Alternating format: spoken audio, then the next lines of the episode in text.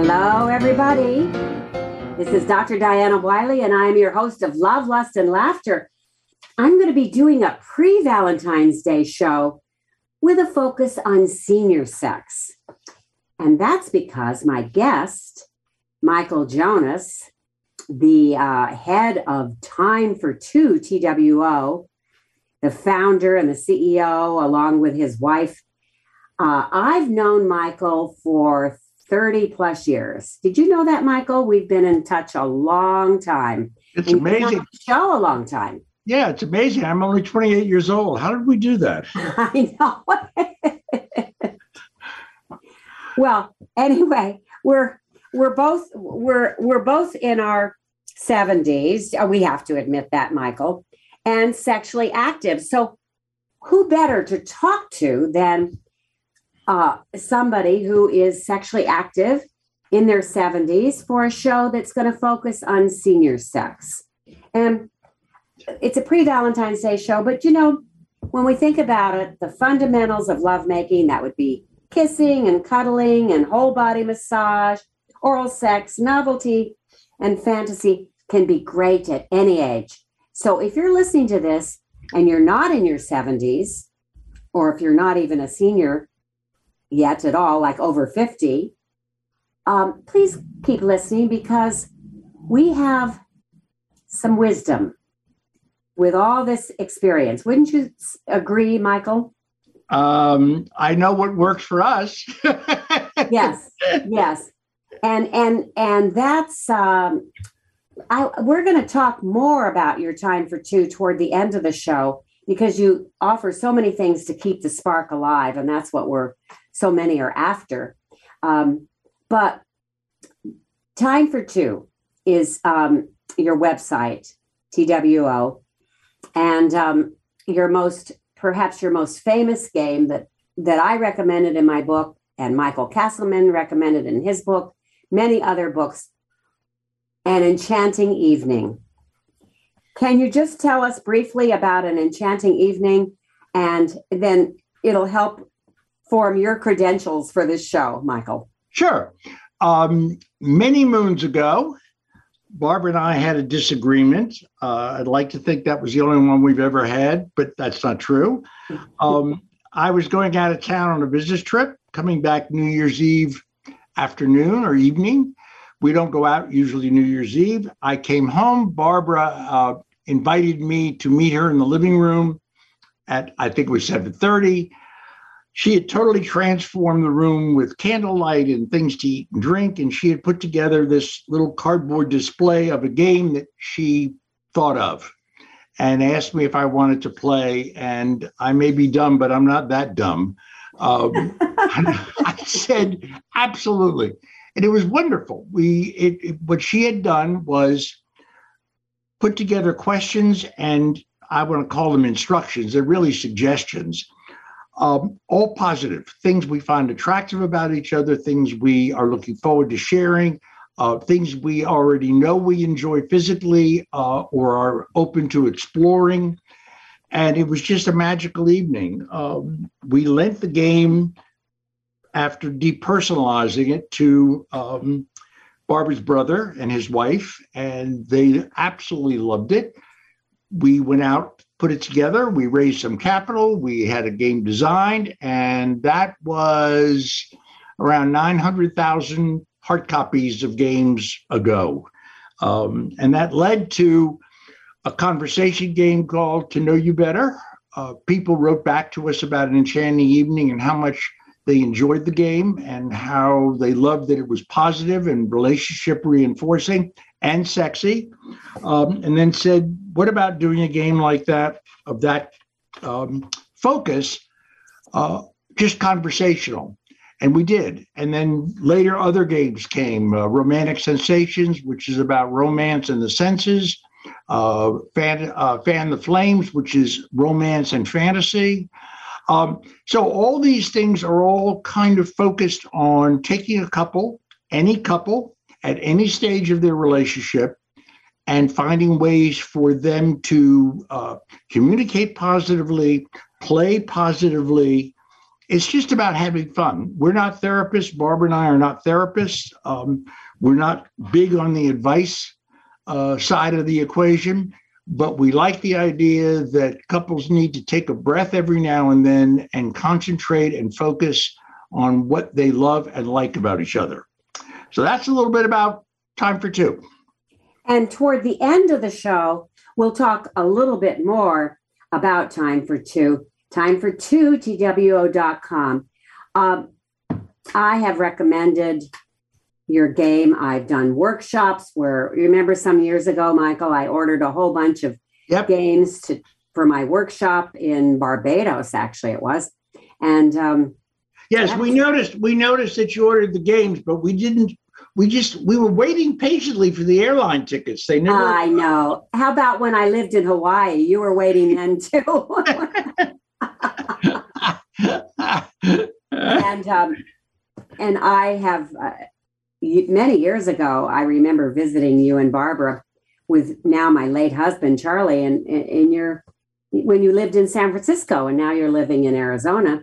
But um, I, I'm just so glad to know you, uh, Michael and Barbara, and you're just such creative, uh, sexy for seniors role models. Oh my God, I, I'm not sure I can carry that bag around. Oh But yeah, you yes, can. we we have we have been we've been thrilled with our relationship with you and and and being able to share, you know, conversations that are open and honest and actually just fun to have. Um, we live in such guarded times, and we are so acculturated now to talking in texts and sound bites that it's just conversation, real conversation, uh, is becoming a lost art. I'm afraid.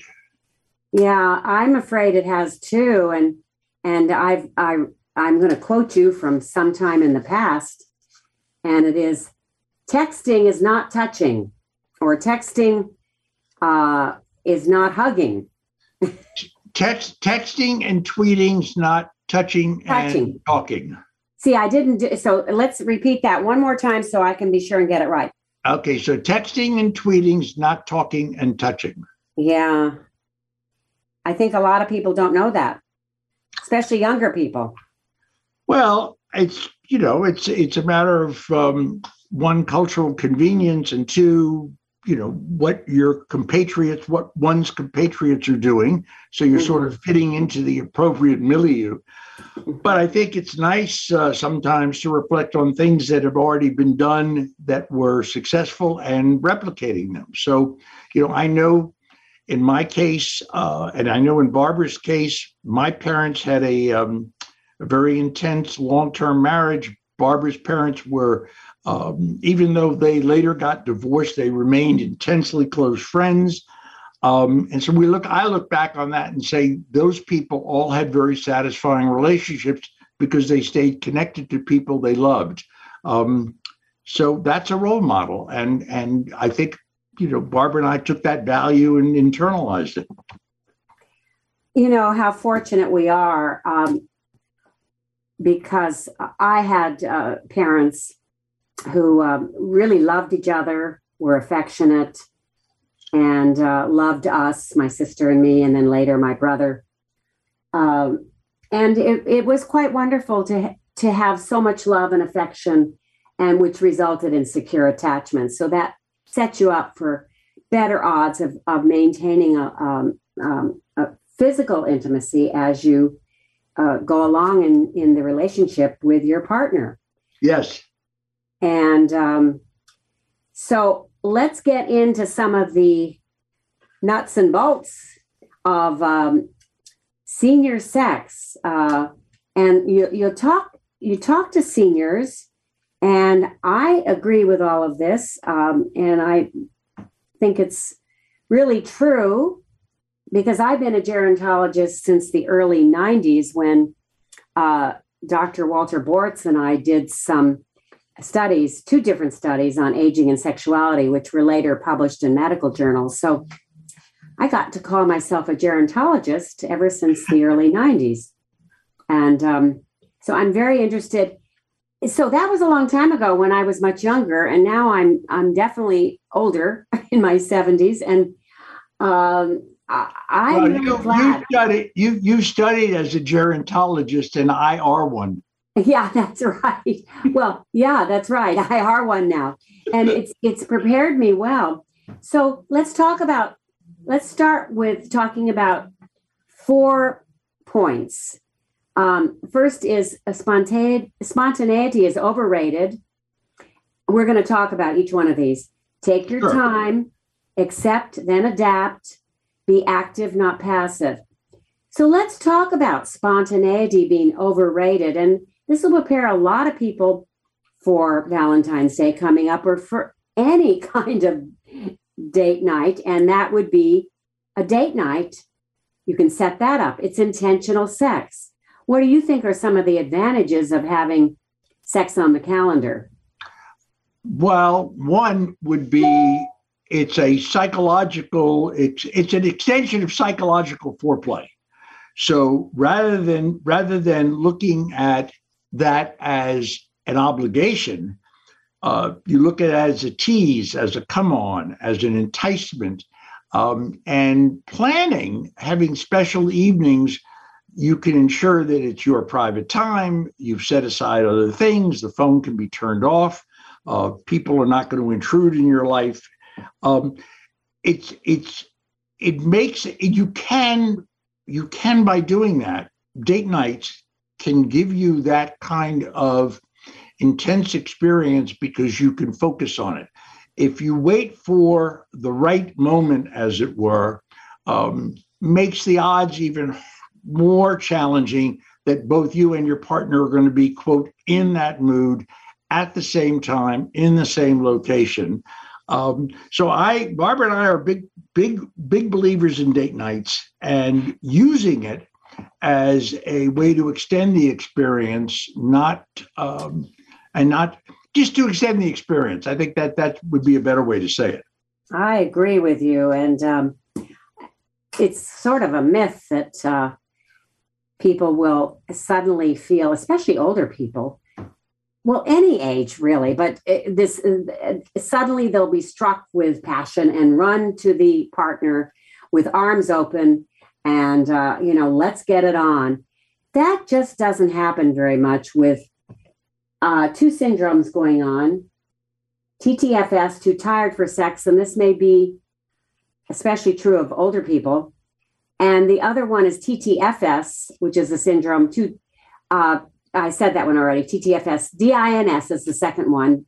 Double income, no sex. Well, for seniors, that's a little. It's a little less common for seniors, but they may not have the the energy, so we have to conserve energy and make some adjustments, which is leads us to the second one, which is take your time, slow down, touch more, massage. Um, you know, it's uh, it's so true that um, we have more time as as older people and more inclination to savor the parts of our lives that are emotionally meaningful. And um, good sex in old age often needs some reimagining.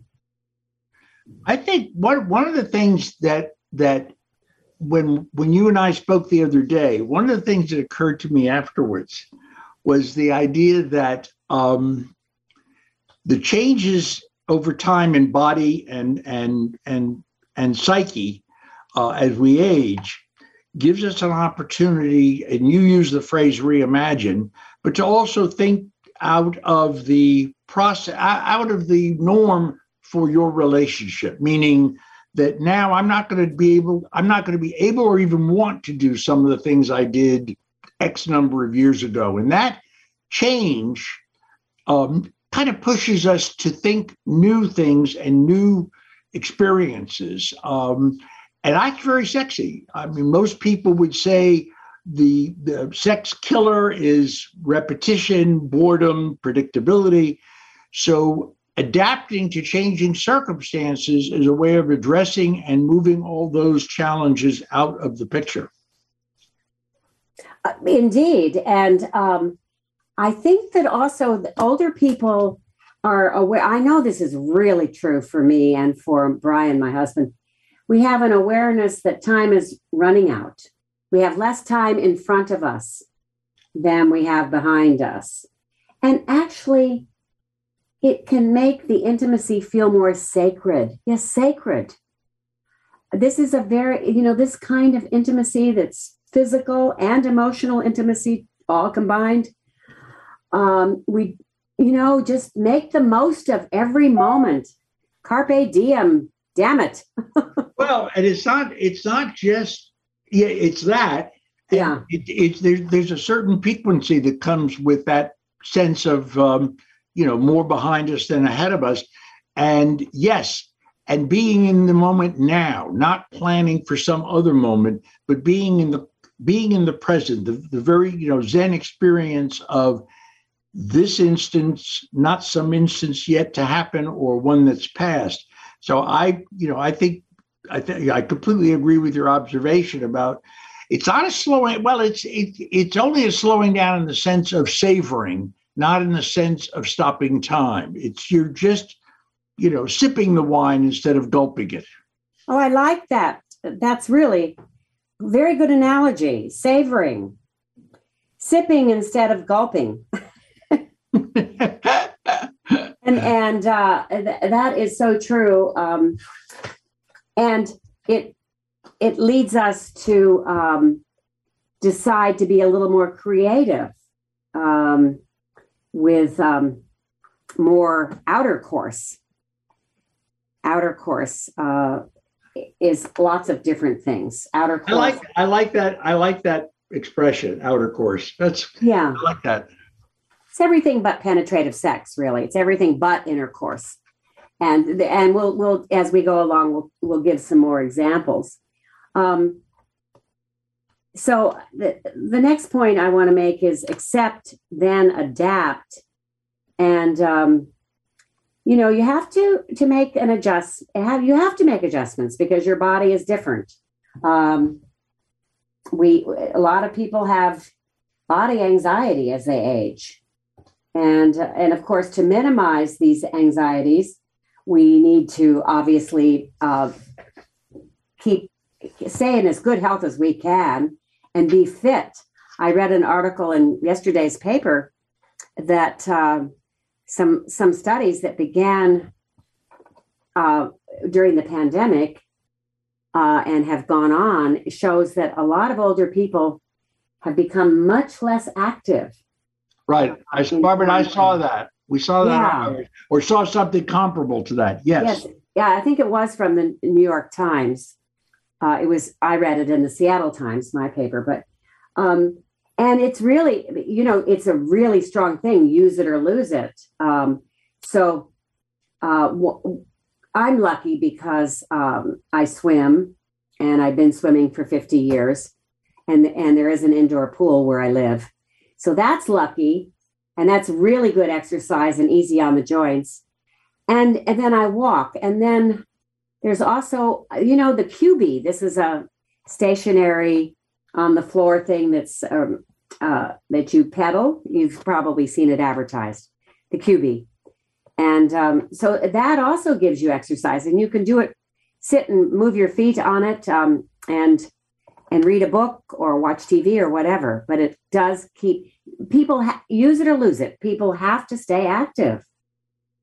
Well, And- I think you know all the all the materials that we've read over the years about sexuality being um, self-perpetuating, meaning Mhm. exactly what you're saying that uh, if you if if you stop if you stop being sexual or you slow down being sexual or you become far more intermittent, you begin to lose the edge and the desire, and it becomes self-defeating but self-fulfilling in in a in a in a not positive way. So yeah, and finding it's and date nights fit into this because they they allow you to block out that time and make that experience happen in a way that's the most pleasing. So whether it's preparing food or music or the environment or playing a game or dressing or taking out your favorite toys or buying new toys that you've never tried before, um, all of those are reinforcing uh, the sexual experience that encourages one to keep doing it. Um, I'm a big believer in in uh, Barbara and I both are big believers in that, and use it or lose it is a kind of a shorthand, but it it pretty much sums it up, I think. Uh, Well, it it it does, and um, you know, the new toys, uh, trying new things gets gets the dopamine going, and um, that's dopamine is the hormone of arousal, but it needs novelty, and it can help so much with ongoing activities if you get some dopamine going, and um, so that's that's important. And trying new things you can be creative and try new things with uh, which actually leads me to the, another point which is to be active not passive. And um, uh, and i'm also uh, thinking uh, before i talk about that though I, i'm remembering what masters and johnson found in their studies back in the 50s and 60s um, that people that had good sex in their youth have a much better chance of having good sex when when you're a, a senior citizen. Um, and it's it, you sort of have a you have a you know how important it has been for you. And so you you want it again. And then um, there's a midlife switch that uh, happens, and that's women uh, become more assertive and men become more romantic. And I'm generalizing a little bit, but um, most midlife women are involved with their careers and avocations, and it makes them more self sufficient and, in turn, more assertive about what they want sexually. They can say what they want. They know their own bodies. They're not shy about their eroticism. Midlife men and beyond they have some men have a drop in testosterone and uh, for other reasons too they may need more romance and nurturing. And of course many of these men have retired so they can kind of slow down and be more romantic.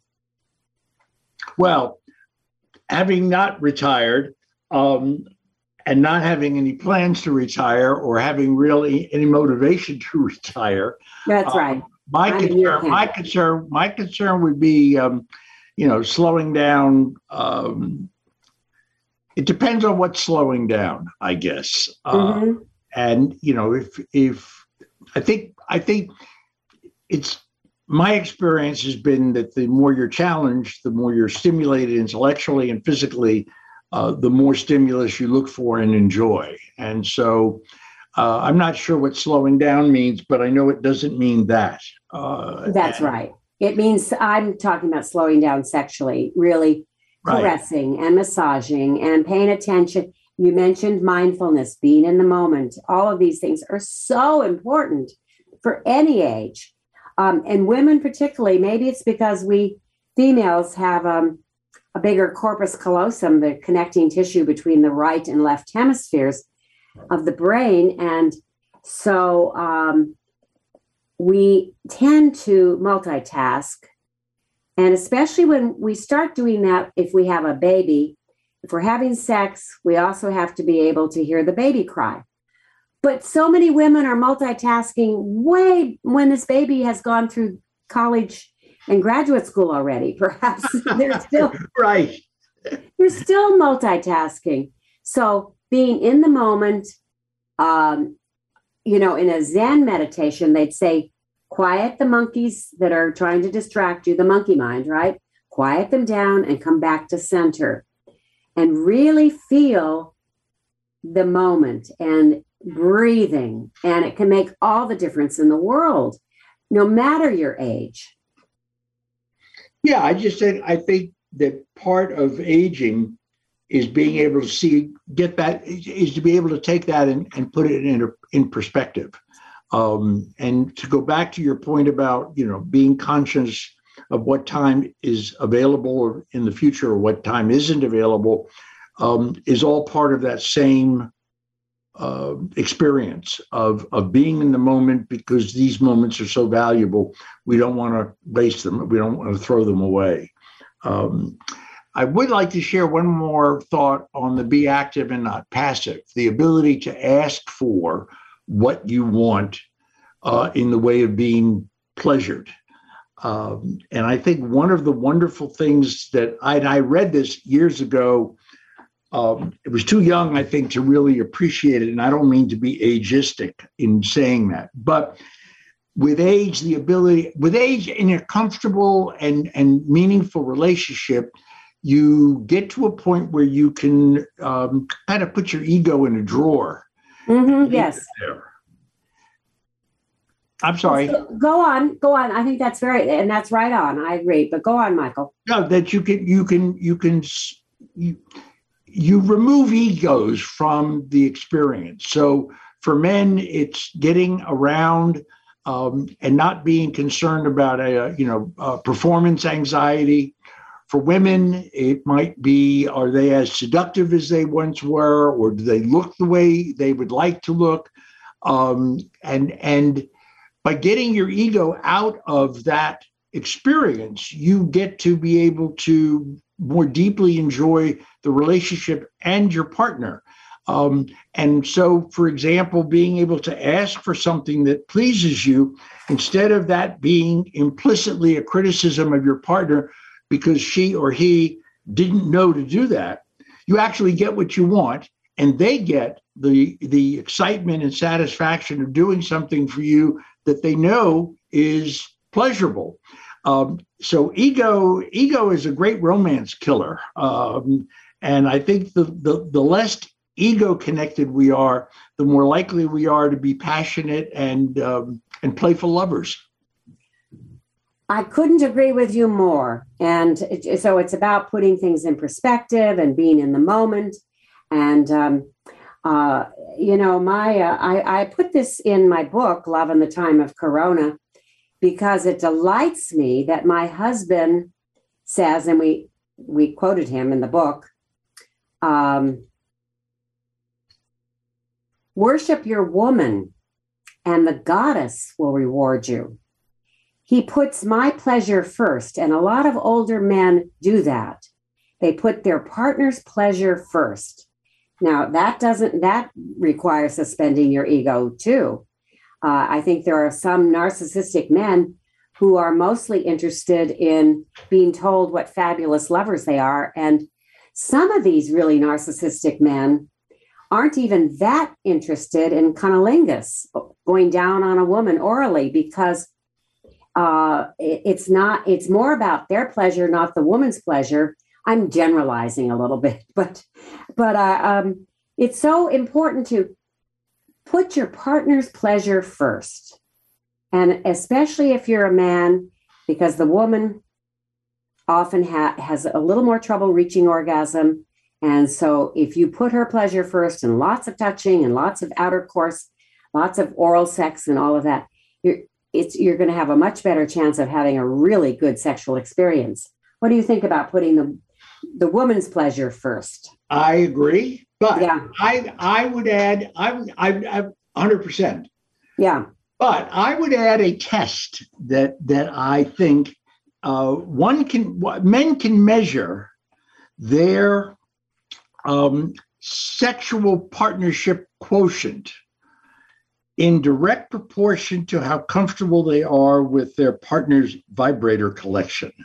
Oh, I'm so glad you brought that up. Yes, go on. More the more comfortable a man is, and this is this is in a heterosexual relationship, but it would apply it would apply to uh, to gay and lesbian sex as well.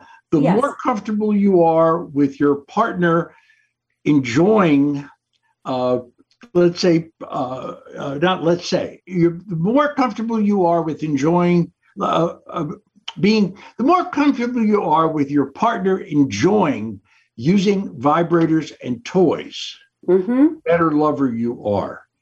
Um, I 200% think that that's a valid measuring, um, a valid way to measure one's sexual partnership quotient, if you will.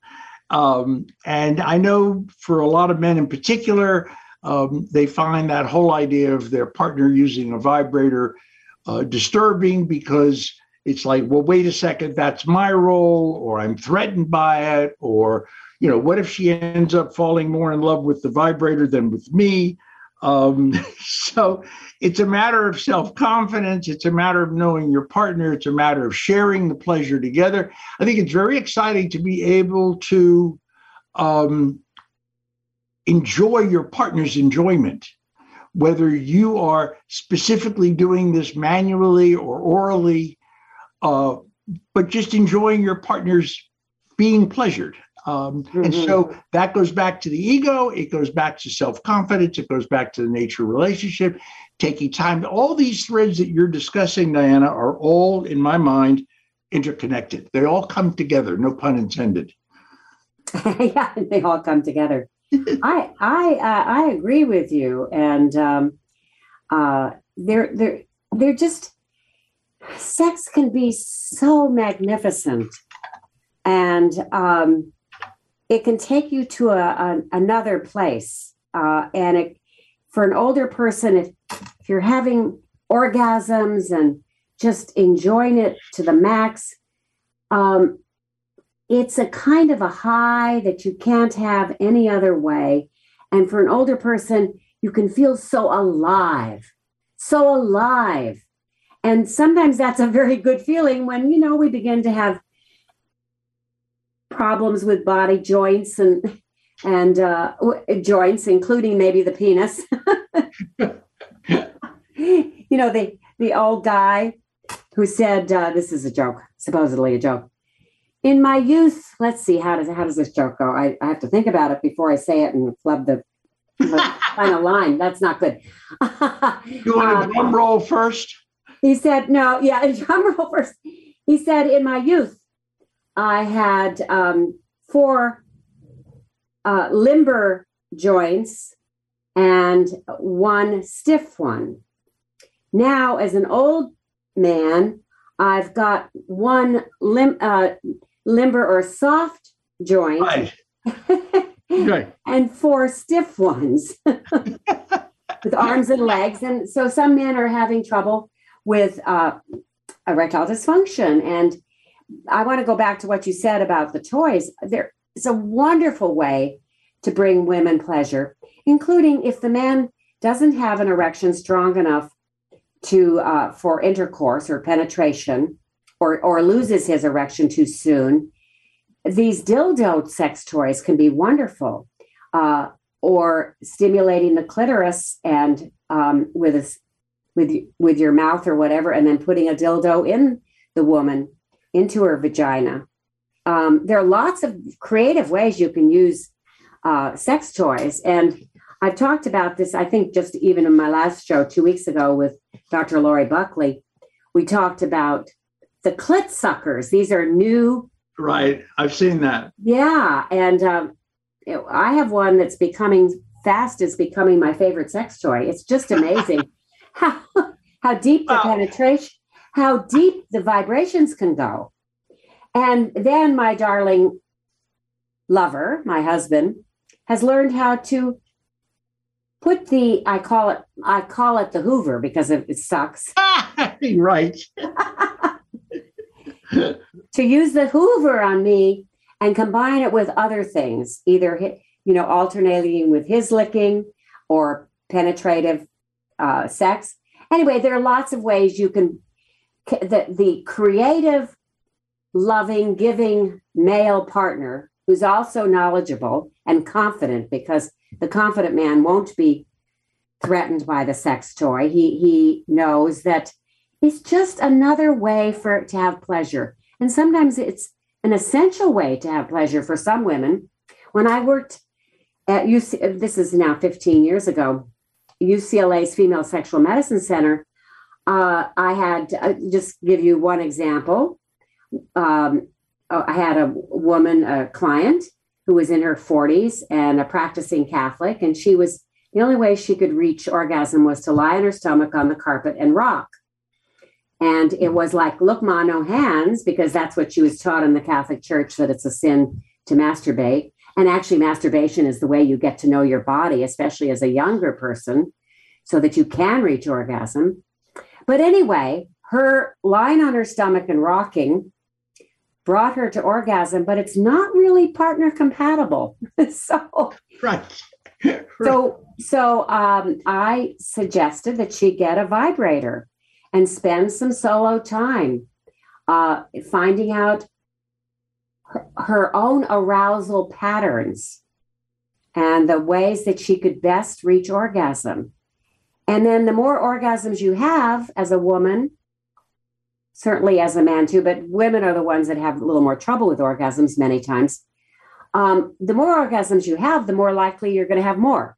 Your body kind of gets tuned in, and uh, and then if you learn how to use a vibrator and have an orgasm, you can do some show and tell with your partner. Now, if you're an older couple, you may be less embarrassed about this than some younger couples to show the other how you masturbate. It's such a private activity, or you can do mutual masturbation. He masturbates himself, she masturbates herself, maybe with a sex toy. He can see how she uses it. And so it's educational and guess what? Arousing too. Right. That's and that's not in my I I think what makes that kind of mutual shared experience um, possible is taking the ego out of this, taking Yes. being threatened out of the equation. Um, I would jokingly say, uh, you know, here's a vibrator. Start without me, and I'll catch up. uh, That's good. I like that. So, yeah, but but for many couples, um, it depends on what they've been raised on. You know, if they've been Mhm. raised on, uh, you know, in a, in a in an environment that's been sexually repressive or where sexual expressiveness is not encouraged, it's going to be harder to get to that place. Um, so, so the kind of work you do and the kind of writing you do and the outreach you do is is wonderful in helping couples think, hey, wait a second, there's nothing wrong with what I'm fantasizing about, or that it's really good to be encouraged to fantasize. One of the things that we've gotten from people with our games is the being encouraged to be more expressive because the cards made me say this or the cards invited me to do this. Um, I just remember years ago getting uh, a, a, um, a letter from a couple, and um, it was from the, the, the woman in the relationship. It was a heterosexual relationship. And, uh, and she just wrote, she absolutely loved the game because it made, it gave my husband permission to be romantic. Um, in a way Oh, that he like might that. not yeah, he in a way that he might not more, he might not spontaneously be. Uh, and so, whether it's a game or whether it's uh, going away for a weekend someplace you haven't been before or using toys, all this novelty, all this new stuff, all this exploring is all part of that same cluster of experiences. And all of it ends up mostly in a good place, in a really good place. It absolutely does. And I remember going back some years that at Valentine's Day, you often had um, contracts or agreements with hotels that would have your game an enchanting evening in the room for, as part of the Valentine's package with uh, champagne and chocolate covered strawberries.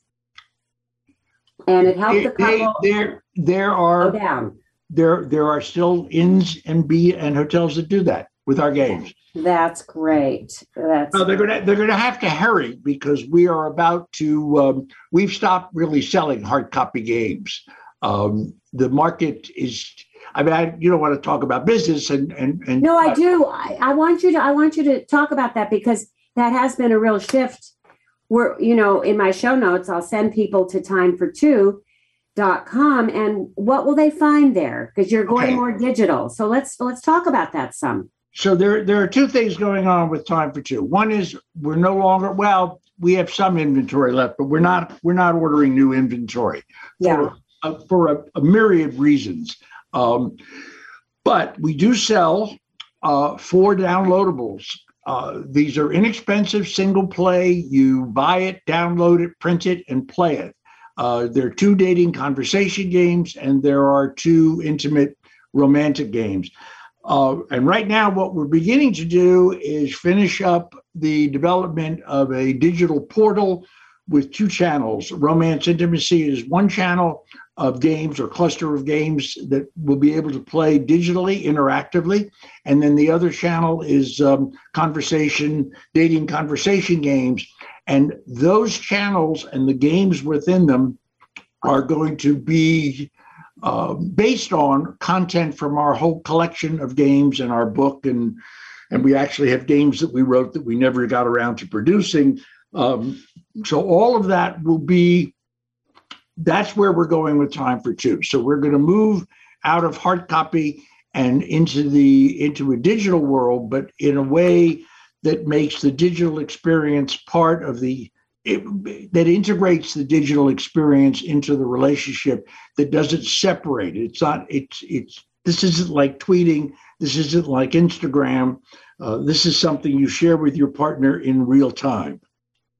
I can see now we're moving away. Well, maybe not, because certainly people in their 70s, widowed or divorced, usually uh, are are dating.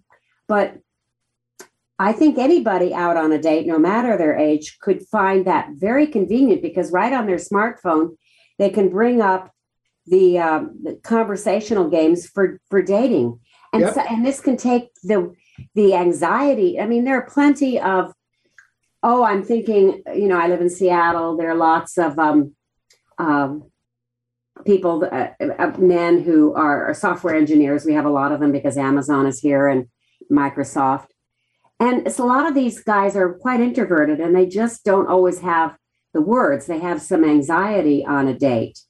And so having some questions right on the smartphone could be wonderful.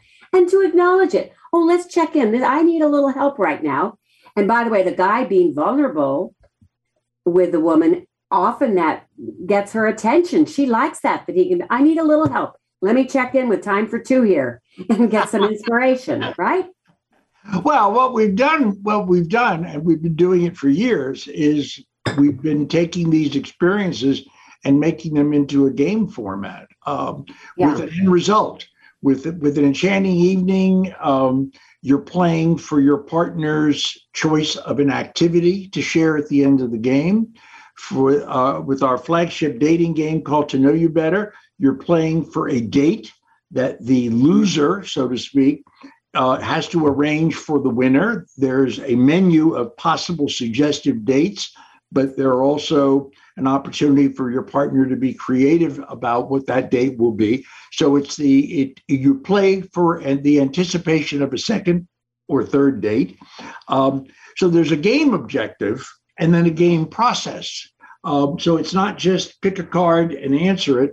There's something going on for both of you um, continuously through the whole game experience. Can you um, give our listeners um, one or two of the cards that might be appropriate for any age? Uh, some of the questions. Um, well, one, uh, I guess one of my, my one of my favorites is it might be um, uh, it might be a picnic in the woods. It might be a sunset on a beach. Describe a magic moment that you've shared with your partner. Um, or the future is filled with hopes and dreams. Uh, what three things do you wish your partner will experience in the next year? Uh, future looking. Um, and then, you know, there's lots. One of the reasons why I think our games have been successful as intimate vehicles is the the they're not the the physical play of the games what you do physically is not directed you're invited. And one of the things we've done, beside trying to inject a lot of humor into this, yes, I mean, something like sex and laughter, um, is um, ambiguity. So you're not being told, touch this, do this, lick this. There's plenty of those kind of games out there. This is all invitational. And you then put your relationship with your partner into that experience. And I think people respond to that because one, it draws them out and it also avoids putting them in a position where they're asked or suggested to do something that might not be comfortable for them. Um, and games are fun. I mean, the idea behind this is fun. It shouldn't be a painful experience of self revelation. It should be, oh, wow, this was, we really enjoyed this. Yes. That's our focus. I've had so many of my clients over the years uh, actually get the game, your game, an enchanting evening. Uh, and I just, they've had breakthrough experiences um, with not only communication, because it did inspire them to talk uh, and be more vulnerable and more open, but also to have better sex because they got aroused doing this. Um, and and it just it made all the difference. Um, well, I, I will share two, two, two, you know, we have we have literally literally tens of thousands of letters and cards from people that have played our games over the years, but a couple of them really stand out. And um, there was one common thread that we got uh, from people writing to us repeatedly. We would hear things like, "Does anybody finish this game?" Um, and ah, yes, yes. and, and and our answer, of course, is no. You don't have to worry about finishing the game. And the second, the second was uh, a couple uh, from the Midwest. This goes back it's got to be 20 years ago, more than 20 years ago, wrote to us that uh, with an enchanting evening, for example, in the packaging of the game, there's a whole uh, uh, kind of a robust list of suggestions for having a, an enchanting evening. You know, doing things that you're setting up things beforehand and being comfortable. You know, dressed comfortably and music and candlelight and and whatever's appropriately romantic in in any one relationship, and doing that ahead of time to go to your date night. And one couple wrote uh, four Saturdays in a row. They took our advice about setting up a romantic evening, got so turned on they never got to the game. yes. I, Barb and I still talk about that card. It's just, uh, you know, and I think a lot of people, I think that's the advantage of what you started this conversation with, talking about date nights and planning. Yeah. Advantage is that if you're doing that, um, then your that sexual experience is lasting for days or even longer. It's not just when you have the physical experience, it's the whole mental foreplay that precedes it. The mental foreplay. And uh, oh, so many women that I've talked to over the 40 years I've been doing this work um, say there just isn't enough foreplay and that and set and setting is so important in terms of the foreplay and massage and all of that um, women need um, somewhere around 17 to 20 minutes of touching and foreplay many women need this this much time uh, before they can reach orgasm so it's it's very important for and her also for her to feel really cared for and uh, feel that her her lover is um, uh, a good lover and good, and he cares about her body and and and touches her tenderly. Right. And yeah, can be these long term lovers can be hot and warm, and uh, I just I do I do want to bring up a, well, it's a study that was done uh, 15 years ago, maybe no, not that long, 12 years ago. It compared new and long term lovers and it showed brain activity in the dopamine reward regions of both. But the older couples also had activity in the areas rich in oxytocin and serotonin. And so the older couples had activity in these areas, oxytocin, serotonin, and these chemicals are associated with well being and attachment. Right. So both groups were flying high on dopamine. Those in long term loving relationships were also floating, well, shall we say, in a warm bath of bonding, of bonding. I think you know, I, I, I, I, you know, I think Barbara and I are far more in love now than we've ever been. And, yes. And you know, even when we're even if we're not being sexually physical or right. You know, we've, had, we've had we've had experiences where we've had a date night and we'll meet in the living room to have a drink and sit and talk for the next two hours. yeah. Isn't that wonderful? Because you've been married uh, a long time. well, let's see. Let's see. Next month will be 58 years. 58 years. Wow. And how many years ago were you featured in People magazine as the most romantic couple? That was a while ago. Oh my God. I, yeah. There's a there's a there's a um, um, a stereo album of Bobby Darin. I, I'm sure part of your audience will appreciate Bobby Darin. Live at the Copacabana in New York, and I'm sure they'll appreciate that as well, in which a woman yells out a um, a, a, song she wants him to sing, and he says, uh, "Lady, you're going back further than I care to remember." Uh, Copacabana, yeah. And I don't. I um, oh my gosh! I guess it was in the people the people magazine experience must have been in the 90s um, but barbara and i barbara and i uh, as you probably remember barbara and i launched our first game in 1981 so this is our 41st year of um, selling you know creating these games and uh, and marketing them and getting responses we're still getting responses from players and we're hoping with the digital products we'll reach a much broader market much more interactive, uh, and have the ability to adapt and adjust the games as people comment and make suggestions and share their experiences. So digital, the digital world gives us that kind of flexibility that hard copy world doesn't. Um, and Barbara and I are still working together. I mean, we love it. We've worked together off and on our entire working lives. Um, and um, that's not something I necessarily recommend for couples because it's a different kind of challenge, um, but it worked for us. And so to be successful, I think it's a matter of finding the it's finding the appropriate modality for any relationship. And and what barbara and i do may not work for a lot of other couples. What they do may may or may not work for us but all these bits and pieces can be played with uh, um, um, adjusted and enjoyed and so Barbara and I are one day, you know, we, we still enjoy sharing all this with, and we still enjoy the games being shared. So yeah, I mean, I'm I know I'm waxing a little bit uh, no. uh, ethereal here, but no, Michael, wax away.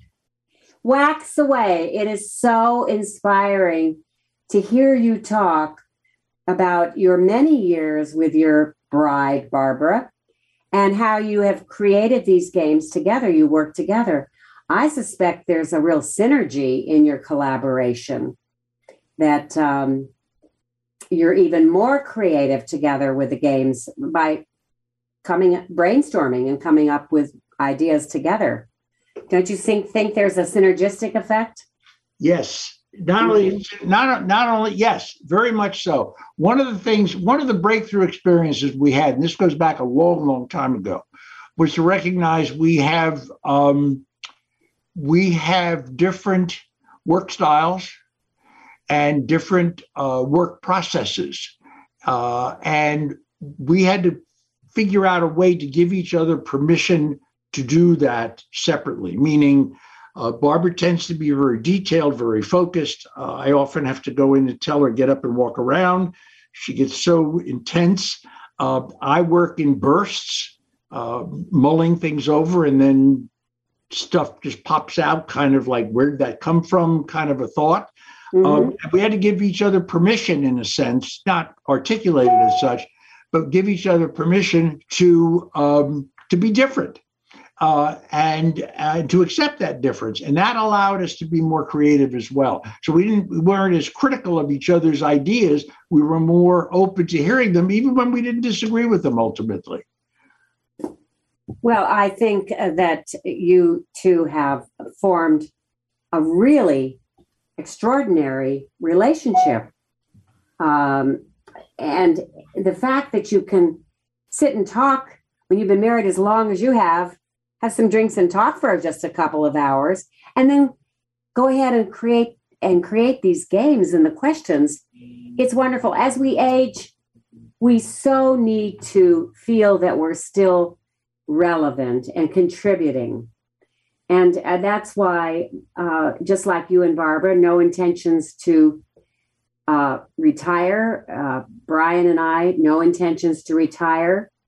We want to con- still contribute, like, and we are contributing, and you and Barbara are contributing. Um, so that's why I say if you do to other people that don't have uh, professions that they can still do and and make them even better, um, I think uh, that we need to think about. Um, now I just lost my train of thought. That happens when you're older too. oh God. oh dear. actually, actually, it happens a lot when you're younger. you just don't get as concerned about it. Okay, maybe maybe that's it. um, but uh, it's it's you know when when to talk to successfully age.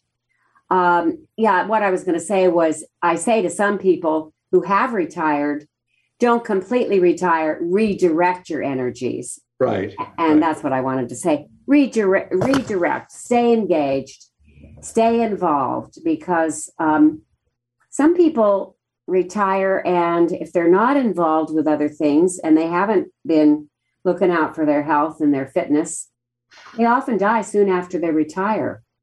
Yeah, they. I think boredom. I think. I think boredom would. I. I would be. I would be. Um, that. I think I would be concerned if I were were to be. I think I'd be concerned if I had to say to someone else, "I'm bored." Mm-hmm. I think that would be. I think not just intellectually defeating. I think sexually would be. It would be a, a suppression of sexual interest and desire, intellectual interest. Um, I I can't imagine what that would be like to to wake up in the morning and say I don't really give a damn about the day or I'm not looking forward to something. So it's it's uh it's a killer. it, it, it's it's it's really it's a killer literally because if you're bored and and and that's been a problem with the uh, pandemic.